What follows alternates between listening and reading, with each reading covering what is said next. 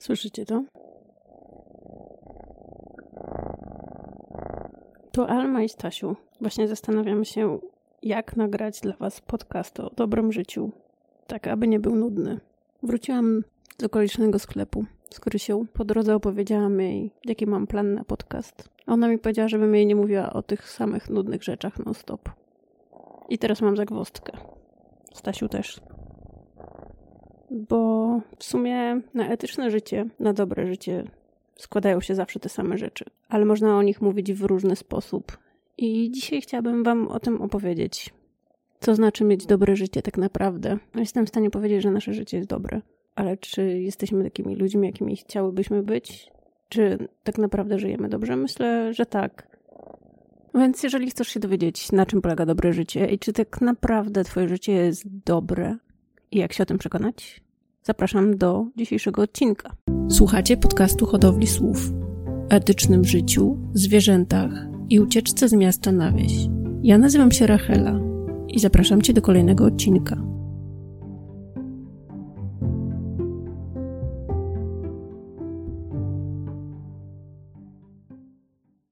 Jeżeli chodzi o etykę i o to, jak żyć etycznie, to wydaje się na początku, jak rozpoczynałam podcast o etycznym życiu, pomniałam o tak naprawdę siedmiu rzeczach, które sobie możemy tutaj przypomnieć, które wpływają na to, jak nasze życie może być bardziej etyczne. Co za tym idzie dobre. Znajdziemy tu na liście zmniejszanie śladu węglowego, co jest dosyć istotną rzeczą i chyba każdy jest w miarę przekonany o tym, że jest to dzisiaj problem. Co za tym idzie, jak przekształcić naszą dietę, tak aby wspomagała ograniczenie śladu węglowego. I no tutaj oczywiście proponuję zawsze dietę roślinną i ograniczenie mięsa. Jeżeli możesz, to wybieraj transport publiczny i spacery piesze, jeżeli możesz, i rower jako najczęstsze rozwiązanie, jeżeli chodzi o komunikację. Stosuj recykling, o ile kupujesz produkty zapakowane w plastik. Recykling sam w sobie nie jest dobrym rozwiązaniem, bo tak naprawdę problem nie znika, tylko odkłada się go na później. Najlepiej jest zrezygnować ze zbędnego plastiku i kupowanie albo używanie przedmiotów wielorazowych. Oszczędzaj energię i korzystaj z zasobów ekologicznych. Wspieraj organizacje, które działają efektywnie i rozwijaj się oraz medytuj, ponieważ dzięki temu możesz osiągnąć tak zwane mindfulness, czyli uważność, dzięki czemu wiele rzeczy łatwiej jest dostrzec i uporządkować. Jeżeli jednak chodzi o całość i pojęcie dobrego życia, myślę, że można je opisać jednym zdaniem, a ja zrobię o nim pięć odcinków albo sześć, zobaczymy. W skrócie, etyczne życie, czyli dobre życie, to takie, które oparte jest na głębokiej potrzebie zmniejszania cierpienia na świecie. Nie mówimy tu o cierpieniu wszelkich istot, nie tylko ludzi, ale i zwierząt, owadów itd. Tak Wiem, że ciężko o tym pamiętać w pośpiechu dnia codziennego i ciężko myśleć o tym, mając bardzo wiele problemów na swojej głowie, ale to, co nas wyróżnia, to to, że wygraliśmy los na loterii. I ciężko to przyznać, bo sama często myślałam, że nie jestem osobą uprzywilejowaną w żaden sposób, ani bogatą, co jest nieprawdą. I po przeczytaniu tak naprawdę książki Factfulness dowiedziałam się, w jak uprzywilejowanej pozycji jestem, a także wielu z Was. Wyróżnia nas to, że wygraliśmy los na loterii, bo w końcu nie urodziłeś, nie urodziłaś się w Syrii w trakcie okrutnej wojny, czy w najgorszej wiosce gdzieś tam w Afryce. A to, że słuchasz tego podcastu, może oznaczać, że jesteś na co najmniej trzecim poziomie dochodowym, który sprawia, że jesteś w stanie pomóc innym.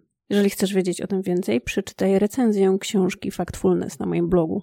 I wiem, że ciężko pracujesz na swoją wypłatę. Każdy z nas gdzieś o tym myśli każdego dnia, ile trzeba się nacharować. Jednak dzielenie się tym z ludźmi, którzy naprawdę tego potrzebują, jest esencją właśnie dobrego życia. I nie mówię tutaj o oddawaniu setek tysięcy złotych. Chyba, że masz taką możliwość, to byłoby wspaniale. Większość filantropów postanowiła oddawać 10% ze swoich dochodów takim organizacjom jak Giving Well i wspomagać najbardziej e, efektywne organizacje na świecie. W moim przypadku mam ustawioną stałą darowiznę na otwarte klatki. Miałam przez jakiś czas 5 miesięcy wsparcia Fundacji Against Malaria. Jednak po tym, jak doszły do nas dwa koteczki, okazało się, że potrzebujemy trochę więcej finansów i musiałam ograniczyć wszelkie dodatkowe opcje. Na, na pewno jeszcze z czasem przekażę parę złotych jakiejś organizacji lub poprzez Give Directly. I choć wiem, że nie mogę oddać 10% ze swoich zarobków, to wiem, że 10 złotych miesięcznie albo 5 złotych miesięcznie robi bardzo wielką różnicę gdzieś tam i tego będę się trzymać i to mam zamiar praktykować, do czego Was zachęcam, bo każdy grosz ma naprawdę tutaj znaczenie. Jeżeli chodzi o wybieranie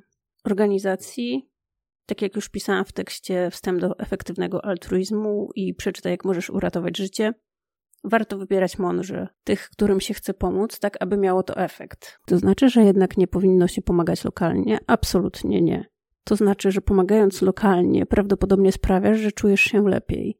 A co za tym idzie, czujesz się zmotywowany, zmotywowana do dalszego pomagania. Jest to tak naprawdę pierwszy krok do myślenia o tym, jak żyć dobrze i jak myśleć o czynieniu dobra ogólnie na świecie. Tak naprawdę każdego dnia mamy szansę być moralnymi bohaterami. Każdego roku możemy wesprzeć darowizną najlepsze organizacje i zmieniać świat ludzi i zwierząt. O tym wszystkim już wiecie. Ale chciałabym, abyśmy zadali sobie pytania, które być może zdefiniują, czym jest właśnie dobre życie, rozkładając je na części. Zatem, jak powinniśmy myśleć o czynieniu dobra globalnie? Jaką osobą chcesz być? Zastanów się nad tym. Co oznacza żyć naprawdę dobrym życiem? Jak żyć przykładnym życiem i rozwijać etyczny kodeks? Jaki jest cel ludzkości i czy idziemy w dobrym kierunku? Dlaczego jesteśmy sceptyczni do pomagania organizacjom charytatywnym i czy weganizm i wegetarianizm wystarczy, aby zmienić świat na lepszy? O tym wszystkim postaram się Wam opowiadać kolejnych odcinkach tej serii, co to znaczy żyć dobrym życiem.